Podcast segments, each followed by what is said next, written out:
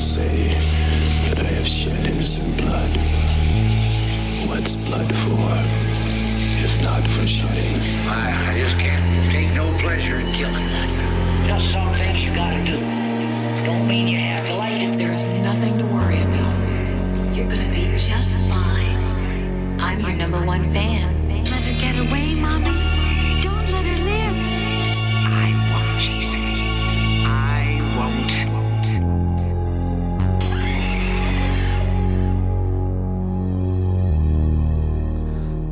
So, welcome to issue two of Corona Cast with Katie and Travis. This is uh, horrifying my friends. Um, like I said, issue two uh, from afar, uh, social dusting episodes. Uh, this has been a bit of a like a bit of a I should I would say experiment, but yeah, it's getting getting pretty old. I don't know how you're holding up over there though, Katie. Yeah, I don't I don't know. It's uh it's it's definitely getting old, not having anywhere to go or anything to do and stuff like that. But how are you holding up? I'm pretty much the same as the last episode that we recorded in quarantine, um, but just more tired, more tired, more worn Yeah. down. I'm feeling a little burnt out. I'm sure. I don't know. I'm just feeling a little um, going through all the stages of grief. Is kind of what I was talking to Rose about a while uh, a while ago. It's just I didn't realize that it was basically the same feelings that you have when you go through grief, but it's uh, like for w- the way life is right now. I don't know. How are you doing? Yeah, it's kind of like a it's kind of like a thing of trauma. Like it's kind of like an example of trauma, and we don't think about it like that, but it is.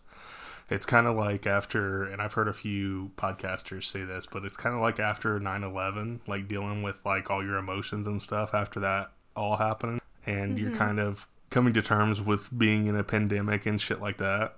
And um, but yeah, no, like I know I've been talking with my friend Cricket. Being uh, like being alone and like not being able to go anywhere and shit is not good for uh, people of the uh, depressed nature or you know who, who have had any kind of history with depression or anxiety or anything like that. You're kind of just like living in your own head. So that's kind of what I've been going through, like not being on a uh, routine. So I've been like trying to work on that, like you know, develop kind of like develop your own routine and stuff like that. Because like I told Rose the other night, like I just want to go to work and then like come home and take a nap or like you know whatever, and then like watch a show and then like do it all over again, kind of thing. Like I miss that, and I never thought I would, but it's so weird. Yeah, I mean, we're kind of programmed from when we're babies to to find comfort in our routines and um, to be able to relax when we're following our routine, and we kind of forget like once It's we're so adults that weird, oh wow, yeah, we we are very um, kind of regimented as it's just a human thing. And so yeah, I, I can totally relate to the anxiety, not so much the depression. I can't imagine what um, what y'all are going through with that, but I have anxiety anyway, and so it's like like I said last episode, it's still peaking, it's still up there. It's just this chronic anxiety and stress, which is um, I'm sure the case for a lot of folks. Like you said, like you're struggling with anxiety a lot. Like anxiety, probably because we can't do anything about it or like go anywhere, shit like that. Like that is so weird. That's such a weird like idea that we can't go anywhere. Yeah, and it's like not knowing when they're not not knowing when it's going to end, not knowing um, when I'm going to find some relief from the situation that we're in, uh, worrying about Rose and Jet, my sisters, nurses, they're nurses as we've mentioned, worrying about everybody in my family. Like I tend to just uh, worry, even though I know intellectually that there's nothing I can do about it. Worrying doesn't help the situation. I know that, but I can't stop my brain from doing it, you know? Right. It's, it's what it does. but not to be a total downer, there's some, um, I think, some good, hopeful things to look forward to, and this podcast is one of those things I look forward to, so I'm glad we're doing another episode. Oh, for Um, sure. And I hope everyone's catching. Um, we are continuing to put out weekly episodes, so make sure you subscribe, give us a review, help us uh, grow this podcast. If we do if we do nothing during quarantine, hopefully we can get um, some more people listening to, Oh to yeah. our pod. Oh yeah, and I like I listened to the uh the faculty episode today, and that's that episode's dope. Like Kate Taylor brought her shit, man. yeah, That Um, episode's really fun. I loved it. It was that, I love that movie. Like we're '90s kids, of course we love that movie. Oh yeah, Um, so what are we doing today, Trav? So today we're it's the five movies that made me, and it's not necessarily like our five favorite, or I I'm not sure like how you compiled your list, but these movies to me are like um, stuff that influenced me, stuff that I still every now and then like I, stuff that I've been revisiting. I found myself revisiting during this time, like when you can't really go anywhere and stuff, or just like had an impact on me. Like not, like I said, not necessarily our five favorite or whatever, but and it might be like it might be your five favorite, but yeah, kind of like you- your. Yeah, go ahead. So I was gonna say, sorry to interrupt. It's hard, you know, being Yeah, for sure. can't each other. For sure. um, but yeah, I can tell you kind of how I put my list together before we get into it. go ahead. So based on your prompt, I think you were very clear about um, what we were doing. So I think we, I think we were on the same page. But basically, there are a lot of favorites on my list, but that just comes naturally because, like, through them being kind of my some comfort movies of mine as mm-hmm. well, and they're movies that have influenced, like, as I've grown up, have influenced sort of my taste in film in movies in general like mm-hmm. things i i like and i gravitate to. And if you ask me what are my top five five years from now i'm sure it'd be slightly different um, i think i think a lot of these would keep showing up though No, for sure. That's how mine is set up, kind of too. And like, it's a lot of them are like movies that I've seen a hundred times that still like I'll I I can't turn off if they're on, like kind of thing. Like I'll switch through the channels, and uh like the certain movie will be on. I'll just I'll have to keep on watching it no matter what part it's on. But right off the bat, I have two separate lists, and I don't know how you want to handle this, but there's one list with a part one and a part two, like of a movie. I don't know if that that list would be like. Do you think that that list is cool, or do you want to fly with that, or do you want me to sub one out? you do whatever you want dude Okay, we can roll. And like I said, this list, this list was incredibly difficult to put together for me because I've like left stuff out that I'm like in a week I'll probably be like, what were you doing? But i found myself doing that too. This the list i landed on for today's episode is not the list i started with uh, almost Yeah. at all. There's like two on there that stayed you know? And it's because the more i thought about it all of these like memories came flooding back to me because i kind of was like okay what what mo- kind of movies did my dad influence me like bring into my life and mm-hmm. influence me with? What did my mom? What are some others that i that are just like burned in my my memory and so nobody should you know judge us too harshly for what's on our list because there we have we've seen so many movies you and i for sure. And uh, how we're gonna kind of do this is kind of like the Katie Kerr episode. Like I'm gonna give my five, Katie's gonna give her five, or either or, and then we're gonna just kind of gonna go from five to one, and um, gradually get down to our number one uh, listed movie. Um, but Kate, do you want to start on your number five? Sure, let's get into it. So, right. um, my number five is Blazing Saddles. Most of our listeners, I think, will know that movie. It's a Mel Brooks movie. It came out in 1974. Um, I'll give a quick synopsis for anyone who hasn't seen it. Um, it's a satirical take on westerns. A crafty railroad railroad worker, Bart, who is played by Cleavon Little, uh, becomes the first black sheriff of, a, of Rock Ridge, a frontier town about to be destroyed in order to make way for a new railroad. Uh, initially, the people of Rock Ridge harbor a racial bias toward their new leader. They're they're racist, and the, Oh, yeah. it's a town full of white people who they have never seen a black person, basically. But anyway, however, they they warm to him after realizing that Bart and his perpetually drunk gunfighter friend, who's played by Gene Wilder, are the only defense against a wave of thugs sent to rid the town of its population. So this movie has a place in my heart and has will always influence the kind of like satirical, kind of sick dad humor, I guess, um, that Yeah, I for sure. enjoy because this was one of my dad's favorite movies. Uh, when we would we would watch it at least once a year with him, and he would laugh at these at the jokes and the scenes in this movie every time like it was the first time he was seeing it. Um, and he it brought him so much joy. And so like of course i love it too. I love my dad and i love this movie. And i mean mel brooks is i think kind of a genius. Classic. I, I, He's a legend. yeah he's a legend. I love his movies. Um, i love young frankenstein. I love uh, robin hood men in tights. There's, he just made so many silly movies that i'll always i can turn them on and just love them. But yeah That's one. Oh, yeah. It's got some really good like fart humor. I mean, Oh yeah. so that's my number five. well, Um, I wanted to start out with one that that my dad liked.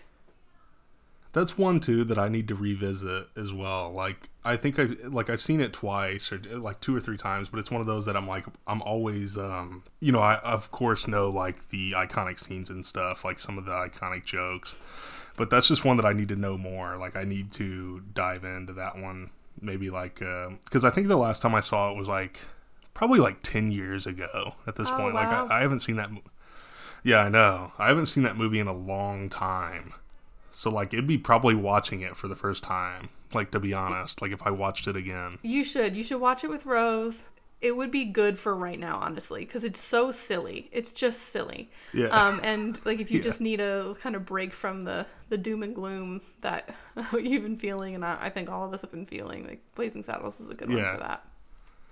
for sure. All right, so that was your number five. My number five is, and I'm going to go ahead and roll with this first list. And like I said, if we get down to the movies and you're like, ah, sub that out, that's a cop out. I will, uh, I will, I will go ahead and sub it out. I will not judge you. But number five is Scarface. All right, so Scarface. Talking Scarface. Where do you start with such a legendary film? Um, so this film, anyone that knows me knows that this film is incredibly important to me in my um, film background. I should say. Um, I remember hanging out with my cousins back in Texas and watching this movie at a very young age. Uh, being introduced to it by my brother and my cousin Picky at the time, and little Frankie. That was, of course, back in those days when this was a uh, a double VHS. Like um, for the longer movies, for the for you kids out there, the longer films had uh, came in a box of VHSs worth two movies, and it would say "flip to side 2 so that's one of the things that I always remember about it is how it was. Uh, it just stood out from the other stuff, and the box cover art was just fucking fantastic. The poster of this movie is fantastic. This movie was a huge cultural influence, obviously growing up and stuff. But um, yeah, I remember one Christmas when it first came out on DVD. Me and my brother, uh, my brother and I got the DVD box set and stuff for Christmas and it was really tight. I still have it over at my dad's, but it's like this big black case, and it comes with a DVD like kind of in the middle. it almost looks like you're like delivering drugs in it or something. It's weird, but it comes with like a bunch of um, like set like uh, photos and stuff like that of the actresses and actors of the movie. Michelle Pfeiffer.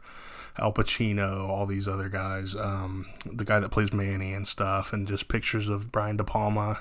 Um, but I have to talk about De Palma and um, his influence on me, and like he's one of my favorite directors, if not my favorite director of all time.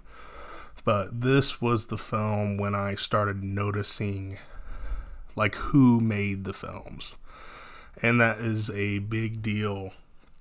You know, in every um, like film fans kind of upbringing, everybody has that movie where they start to notice like who made the movie, what oh, there are actual people that go behind and make these movies. Like that's their job to make these things. It's like uh, Kevin Smith always talks about Slacker and stuff like that, like the movie Slacker, and how that showed him that he could make a film. Not that I want to make films, but this showed me, oh, Brian De Palma's behind this. Let me go check out some other Brian De Palma stuff.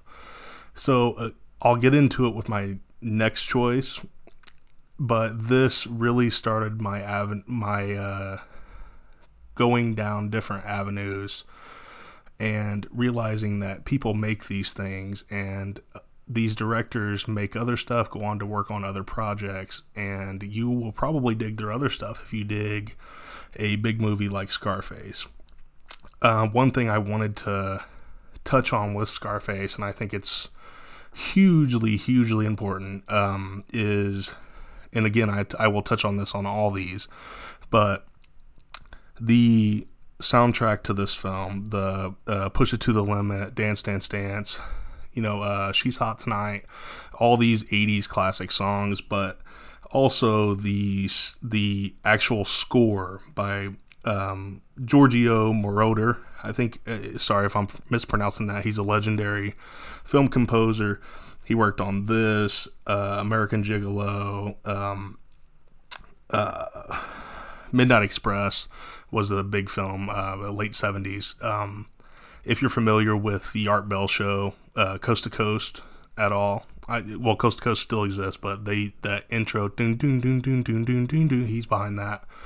But just a legendary, one of the best film soundtracks, in my opinion. I go back and listen to this all the time. Um, I find myself listening to Tony's theme and like the opening theme, theme of the film and the closing theme of the film. And I think it does a really good job of capturing what a tragic character Tony is. And it's like um, one scene in particular that I've always found interesting was the scene where they're blowing up the um, guy that's going to give his speech against the gangs and stuff, against like gang violence and stuff like that. And they're supposed to do it in right in front of the United Nations building.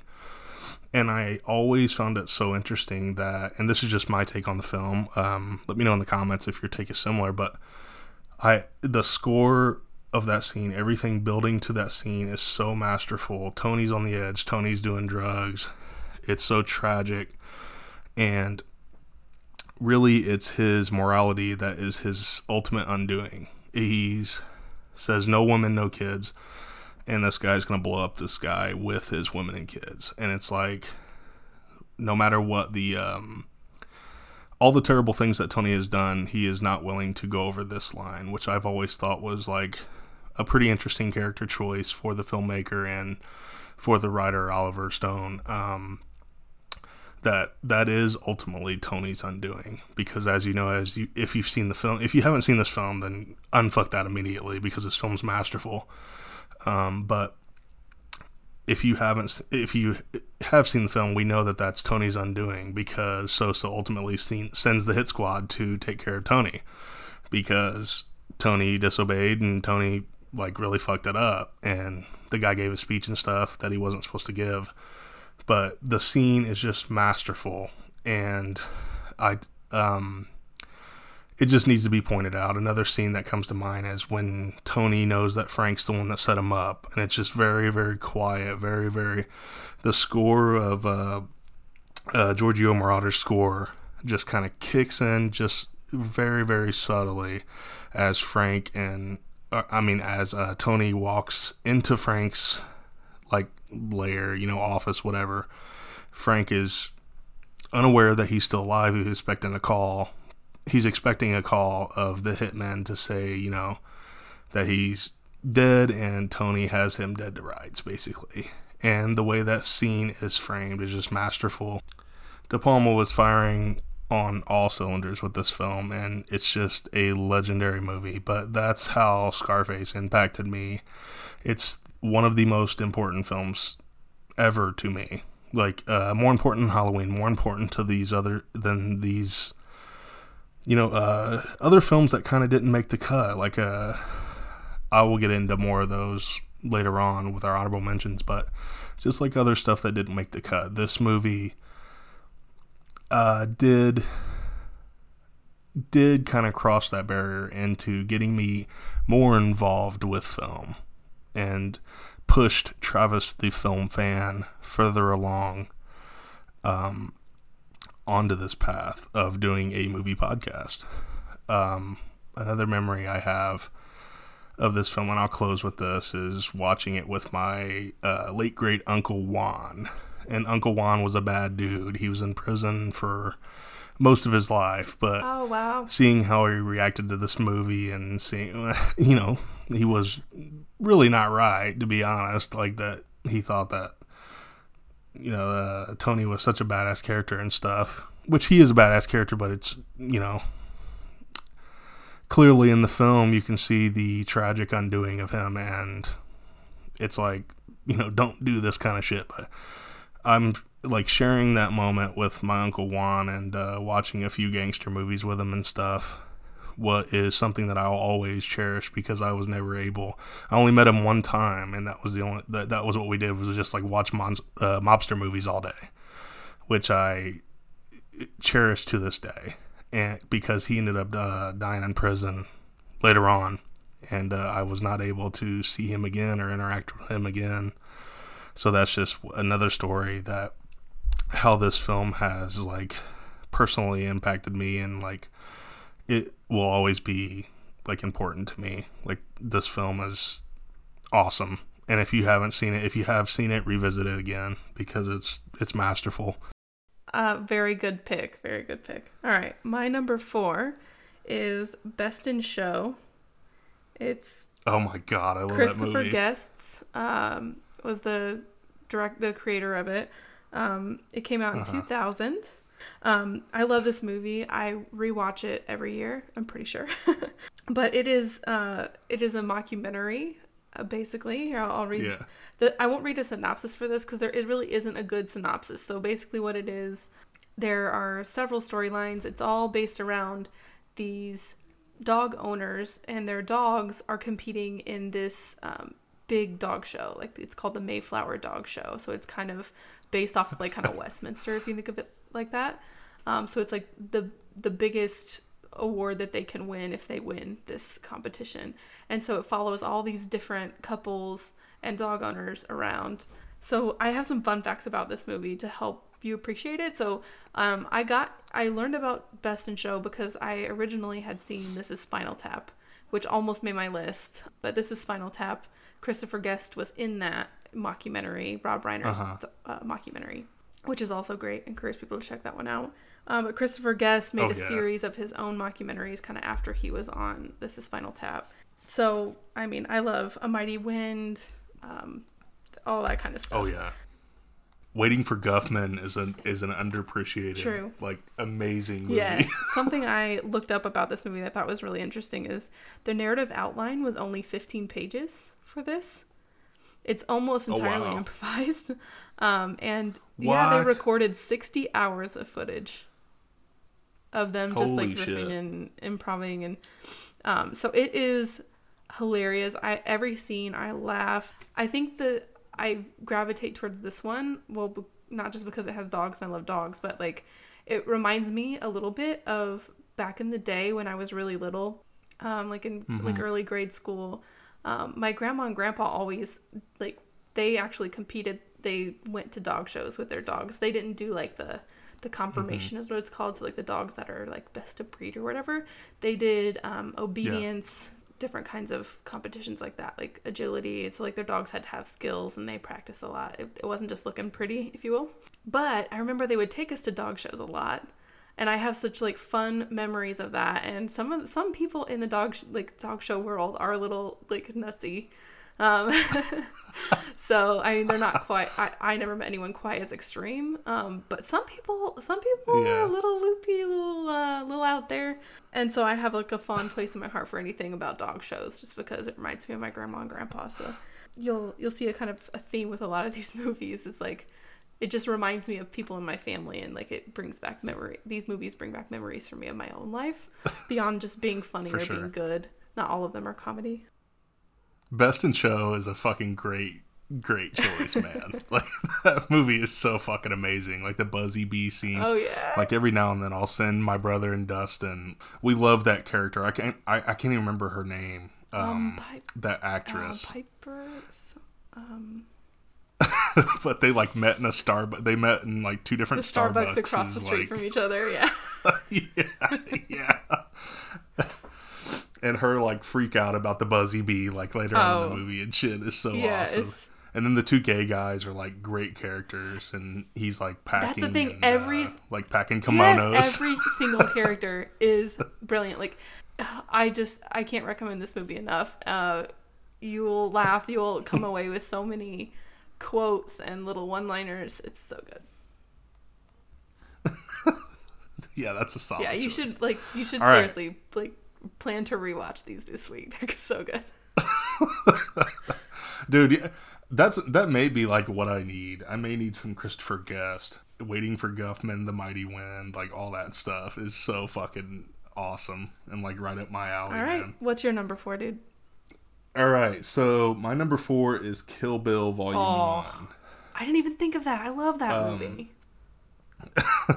So this movie, my brother came over. I think this was when I was like, I was probably, I was probably like thirteen, and I wasn't like I was into movies, but not like totally, totally into movies. And he brought this over, and we watched it, and then we watched Volume Two.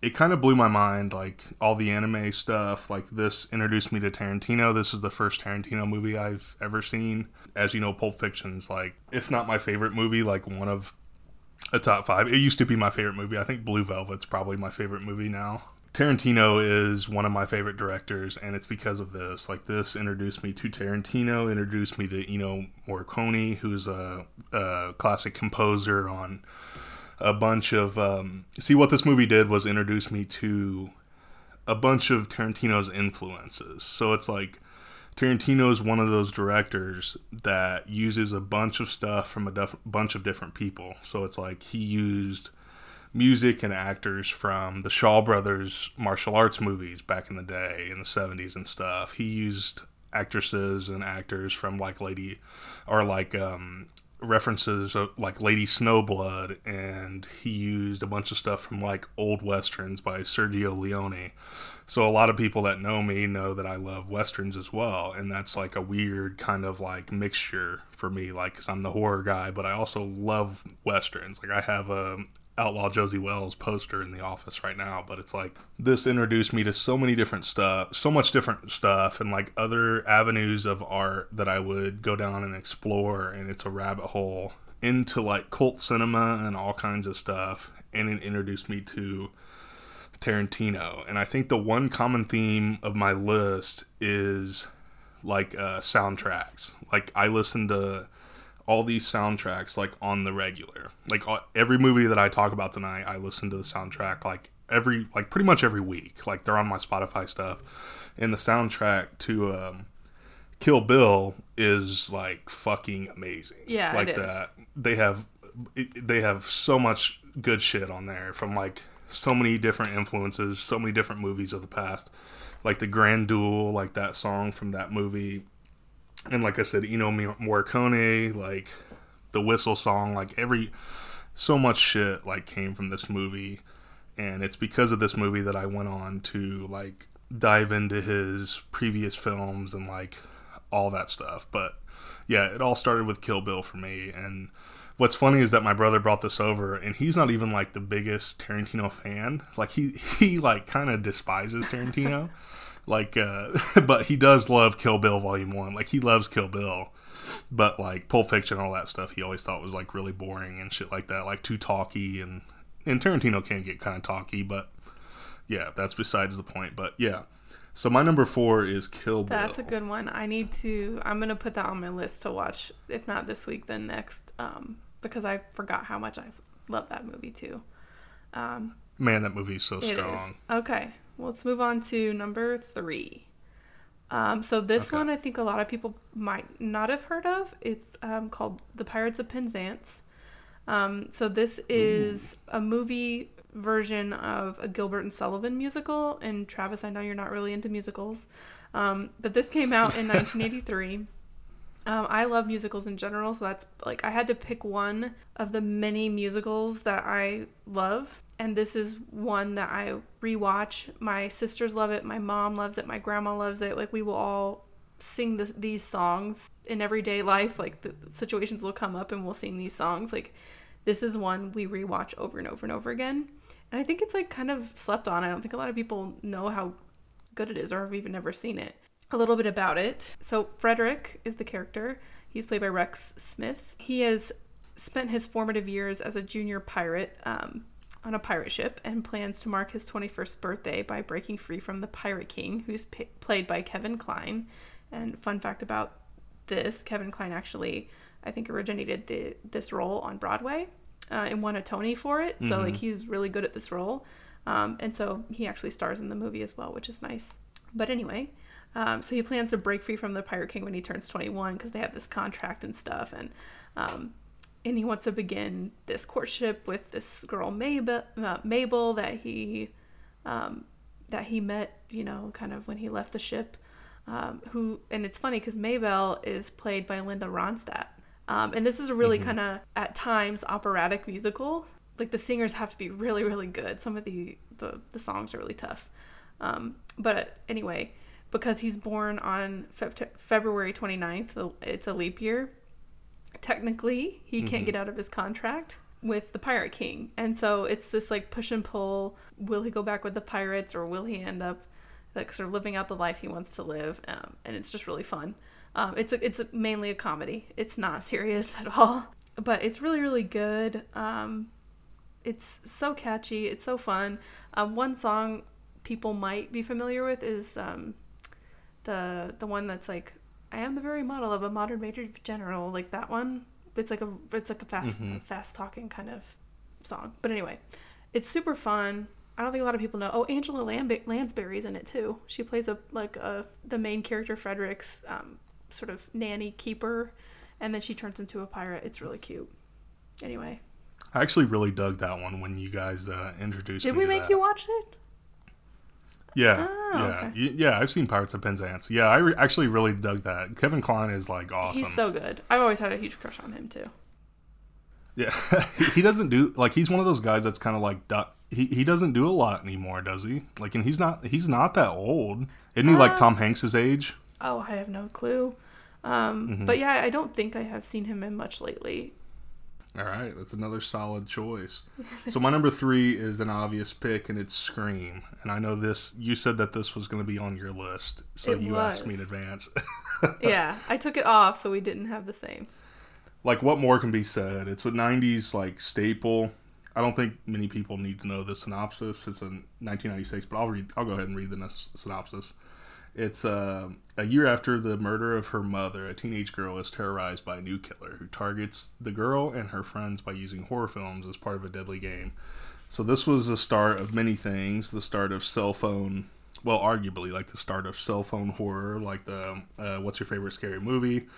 The cast is like incredibly 90s. It's return of Wes Craven. The cast: Neve Campbell, Courteney Cox, David Arquette, Skeet Ulrich, Drew Barrymore, like Jamie Kennedy, Rose McGowan. Like you can just like name this whole cast, and it changed horror, like the landscape, the entire landscape of horror when it dropped. I know like the episode on the faculty today, I go into it a little bit, but it's like because this happened, like you had Scream 2, you had Valentine, you had Urban Legend, you had I Know What You Did Last Summer, you had the faculty, you had like all these phantoms, you had like all these movies that were like take these young hot teens and like like release something to kill them put it in the movie theater and a bunch of teens are going to go see it. And that was good and bad but it's like this movie is fucking amazing and this series is amazing. We just actually rewatched scream 2 and that like holds up so well as well. Mm-hmm.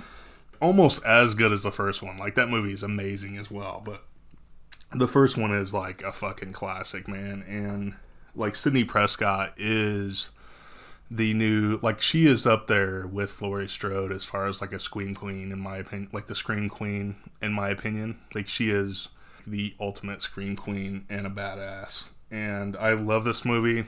It does the psycho thing where it kills off Drew Barrymore at the beginning and that probably shocked a lot of people going to the theater and seeing this movie in 96 I don't think I saw this in 96 because I was six but I I believe that I saw the second one in theaters but yeah, this movie like impacted me forever.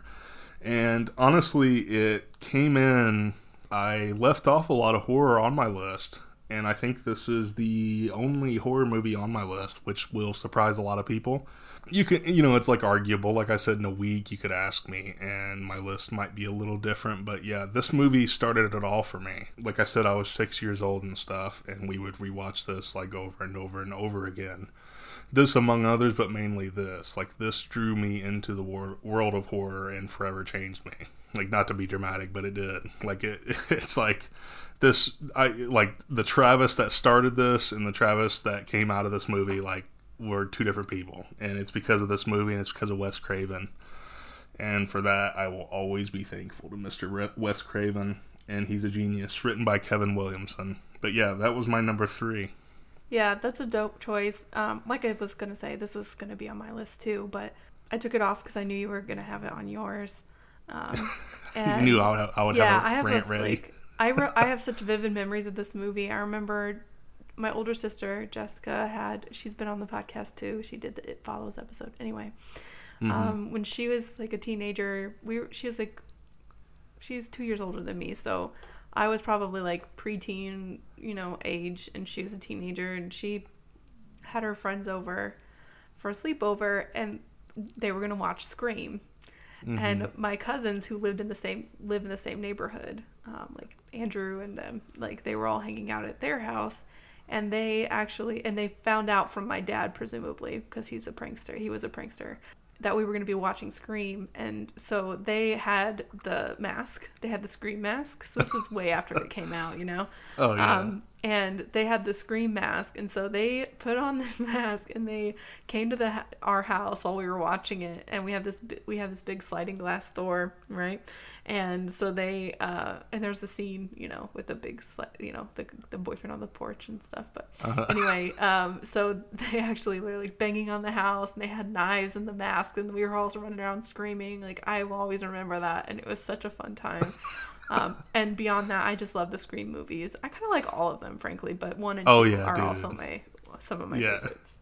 I watch them. yeah, they're all strong. It, it- like when you say that, it brought up a memory of like um, my mom used to work kind of like the night shift. Like I think she would go in like ten to ten, not the night shift, but like ten during the day, and then get off at like ten at night. But there were times when my brother and I like we had the scream mask, and he would make like a makeshift uh, urban legend. Like, have you ever seen the killer from Urban Legend? Like, um, she No. it has like a big like fur like winter coat where like the face is concealed. But he would dress up like that with like a hook, and I dressed up like Scream, and we would just scare the fuck out of my mom when she would come in, like after a stressful day of like dealing with people and stuff. You're so mean. yeah, my mom was like probably on the on the verge of like passing out each time we did it, but like yeah, that like brought back the memories of that. That's that's awesome, man. But yeah, Scream was my number three, and All right. it's a legendary movie. Agreed. All right, I will get into my number two. Um, so my my number two is arsenic and old lace. Ooh, I don't think I've ever seen it. I don't think you have because I've talked about wanting to do an episode of um, horrifying the host and making you watch this. But Yeah. um, let me tell you a little bit about it. All right. It came out in 1944, so it's an old old black and white. It stars Cary Grant, um, who's uh, Fox. But anyway, um, I'll give you the, the synopsis for folks who likely haven't seen it. Um, but if people are into, if any of you guys listening are into theater, this was a play first. But anyway, um, here's a synopsis. Writer and notorious marriage detractor Mortimer Brewster, played by Cary Grant, falls for the girl next door, Elaine Harper, um, all, played by Priscilla Lane, um, and they tie the knot on Halloween. So this is like kind of technically kind of a Halloween movie, and you'll you'll see in a second why I think it's like horror adjacent. It's really like a dark comedy. But anyway, uh, when the newlyweds return to their respective family homes to deliver the news, uh, Mortimer finds a corpse hidden in a window seat, uh, with his eccentric uh, with his eccentric aunts, disturbed uncle, and homicidal brother. He starts to realize that his family is even crazier than he thought. Um, so the I won't spoil the plot, um, which is just a really fun ride and lots a few twists and turns. It's just really and the acting is so good. It's really funny, really well done. Even today, this movie holds up. It stands up. It's so so good, and it's uh, the reason I picked this one is like this is something I share with my mom. My mom loves old um, older black and white movies, and she has really good taste in movies. My mom. Um, hopefully, she'll be on this uh, podcast at some point. But anyway, she introduced me to this movie as a uh, a kid. I want to say I was like maybe preteen, mid middle school, maybe I don't know, maybe even younger. Um, but anyway, she has always been, you know, a big influence on the types of movies that I like, and this is one of many um, older movies that I love. Um, but this, I would argue, is my favorite of them all. Uh, I just rewatched it recently and wonder, was like wondering why I don't wa- rewatch it more often because it's like that good. Um, but yeah, Arsenic and Old Lace, highly recommend. Uh, I think I rented it on Amazon Prime for like three ninety nine or something like that. But I think it's worth it. Yeah, we're gonna definitely have to because that's your is that your number two? That's my number two. I really love Okay, this movie. we're definitely gonna have to do a uh, horrifying the host because that's one that I need to see for sure. yeah. Okay, we'll do it. And yeah, like I said, it's how it's based in Halloween. There's a cemetery across the street. You've got some insanity um, going on. Um, it's so good. Okay, so my number two and one uh, are connected. The gentleman uh, uh, that I'm talking about only did two of these films, so I'm gonna go ahead and let Katie do her number one film, and then I'm gonna tackle both of my top two films um, afterwards. So, Katie, go ahead and give me your number one film. Okay, cool. Hopefully, you all aren't sick of hearing my voice. but anyway, Please. um, so my number one is this shouldn't be a surprise to most people, but is Jurassic Park, the original first and only Jurassic Park I'll watch. Came out in 1993. Um, this movie, I have so many good things to say about it, but what's the reason it made my list is because um, it is my favorite movie of my childhood. It's has a score that, like you were saying, Trav, I will just turn the score to this on. It's a oh, beautiful Oh, yeah, classical dude. score.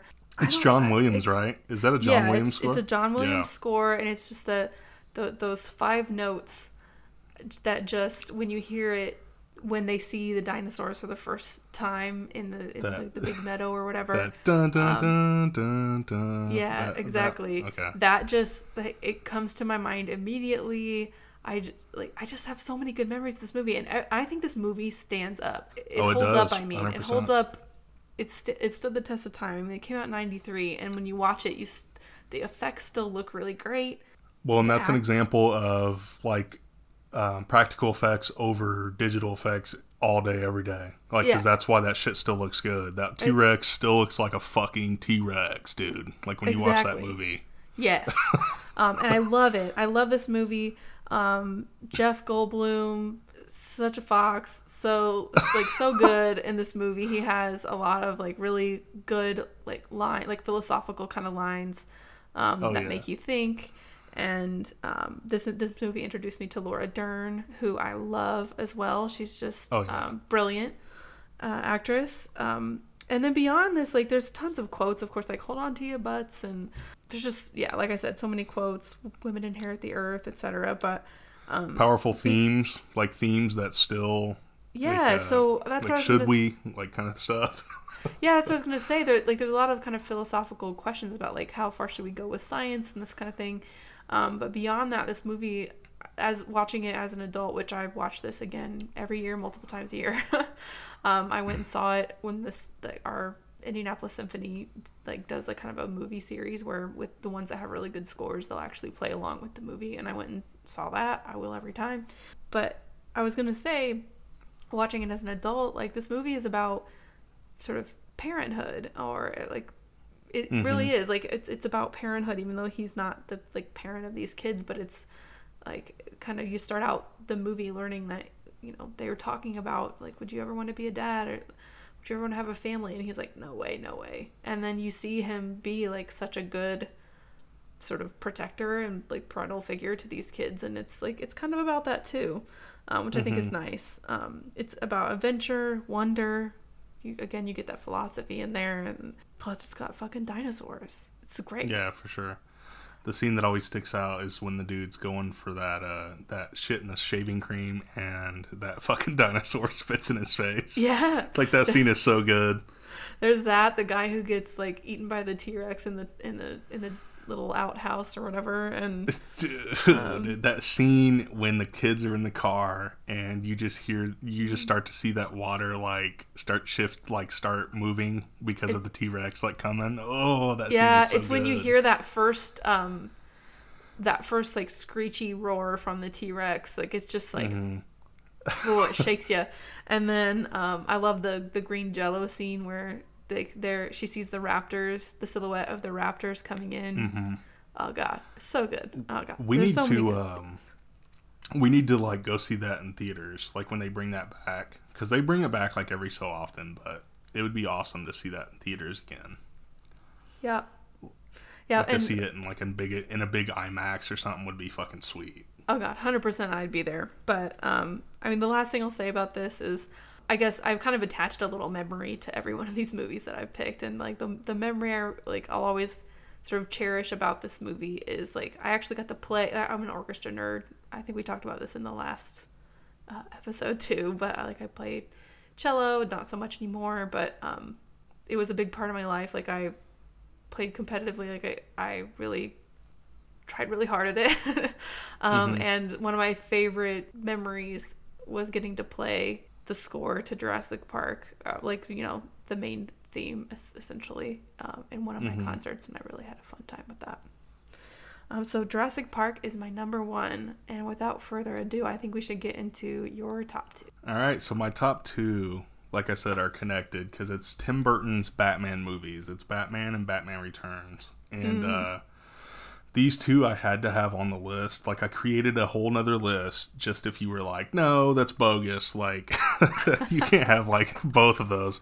But these movies influenced me more than any other movies like ever did, and um, like like we've been saying, like revisiting old like favorites and stuff like I've watched like we just watched Batman and Batman Returns last night again to show Lori um Katie's girlfriend actually hasn't has never seen them and she's never seen the Nolan Batmans or anything like that so we're to watch those as well but she had never seen these movies and so I've watched these movies like I think 3 times in the last like 3 weeks and uh, just like the acting the score like Michael Keaton will always be Batman for me Michelle Pfeiffer and Batman and Batman Returns have some hot fucking scenes. Like we were like, holy shit.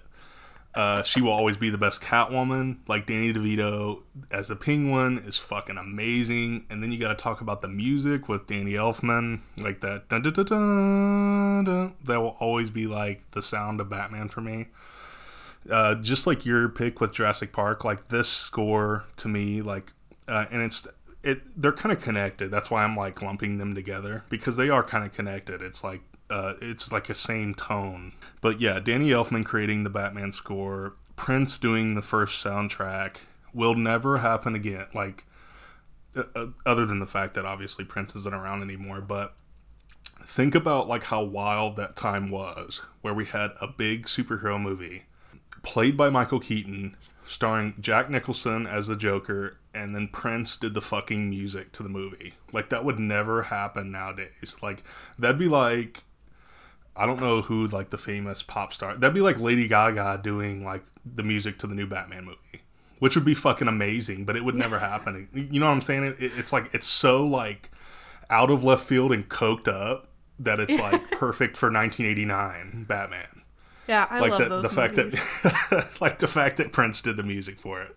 And like I said, it would be cool if Lady Gaga did do the music for Batman, but it was like it, it would never happen now because now it's like all like the dun dun dun dun like all brooding and shit and like the style uh, Anton Furst was a graphic designer and stuff and he did like the whole look for Gotham City but it will always be the seminal Gotham City for me like the architecture how everything is like so overdone and like there's blimps in the sky and like everything has like these big monoliths and like a gothic look about it. It is just like I love this world and like everything about these movies.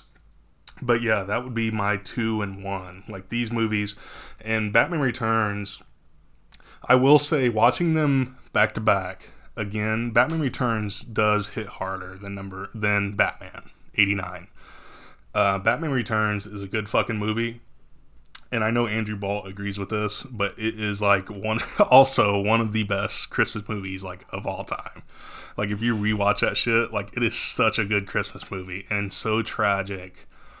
Like the like now I'm on to Batman Returns, like in my rant, but like the tragic nature of Catwoman and Batman's relationship in that movie like gets me every time, man. And the fact that it ends and he's not with her is just like so tragic. And the Siouxsie and the Banshee song of that movie is so good, so so well done. And I know Andrew Bald agrees with me because he's like he he said before that Catwoman he in his opinion is the best acted role in any of the Batman films. And I agree with him, man. Like Michelle Pfeiffer fucking brings her A game with Catwoman. Like the fact that she's like has tears in her eyes really throughout the whole movie, showing like a a woman that's just like fucking fed up and is ready to fight back against like all these fucking men in this movie and stuff and she's so angry and like it is just like so good dude like i love these movies like i i love these movies and i've like i said i've watched them like probably three times in the last fucking two weeks but yeah that's my that's my big batman rant katie those are those are good. Those are some of my favorite Batman movies too. I'm not like a buff like you. Like I haven't seen every Batman movie ever, but those have always been my favorite too. oh um, yeah And yeah, I'm gonna add those to my my list of things to watch because I forgot how good they are, and I know Brian will love them too. Oh yeah, sure. so we each have like a few honorable mentions that we're gonna run through uh, pretty quick. Like not spend as much time and not go full Travis Batman rant. but like, uh, yeah, Katie, hit me with some honorable mentions that didn't quite make your list. All right, one that I really love is Shaun of the Dead. Ooh, Um, I love uh, Simon Pegg. I'll watch anything Hot Fuzz, all the all the all the movies he's made, um, even the Oh, bad yeah. ones. I love them. um, and then uh, Now and Then, Now and Then is like really nostalgic for me. I don't know if you've ever seen it. I don't think I have. I don't very I young. have. It's it's like a come. It's like um. It follows the four sort of best friends when they're little. Um, you see them as adults um, every once in a while, where they're kind of talking and they're sort of reminiscing about the old days. And so you, it's mostly like a, a story of young best friends. Um, they're going sort of through a, an adventure of sorts um, and dealing with, you know, puberty. I, I don't know. It's just really, really cute and fun movie from back when, um, like a very young Christina Ricci. You know, you know, uh, well, um, not a lot of boys probably watched it, but now and then Yeah. the, the, the ladies will know. Um, that's a really good one. Um, and then another one that I had on my list was um, Monty Python and the Holy Grail. I really Oh, like all those movies too. See, I was surprised that that wasn't on your list. I figured that Yeah. uh, that that the Holy Grail was going to be on your list. I Like do if love I had it. to guess. I do love it, but I, uh, when I really had to to think about the ones that I will rewatch and, and enjoy and not get kind of tired of, um, Mm-hmm. I think I stay up on my list. But those are just some honorable mentions, and I have like many more, but I won't waste everyone's time. For What are sure. yours? No, and mine would be um, Halloween, Child's Play, and probably Wedding Singer. Those would probably be my three. Ooh, fun! Um, Halloween and Child's Play for obvious horror related reasons. Um, the introductions of John Carpenter for me, like in Halloween, and the fact that Michael Myers is my favorite boogeyman. That one was I really really struggled with not putting that one on, but I think it got edged out kind of by Kill Bill. Like I think Kill Bill impacted my love of cinema and stuff more. Like than um, arguably by introducing me to like a bunch more avenues. I would say like Kill Bill started me down a path of like just like I said like uh, just seeking out more and more. Um, so that's why I put that on the list. And then uh, what did I say? Child's Play. Child's Play.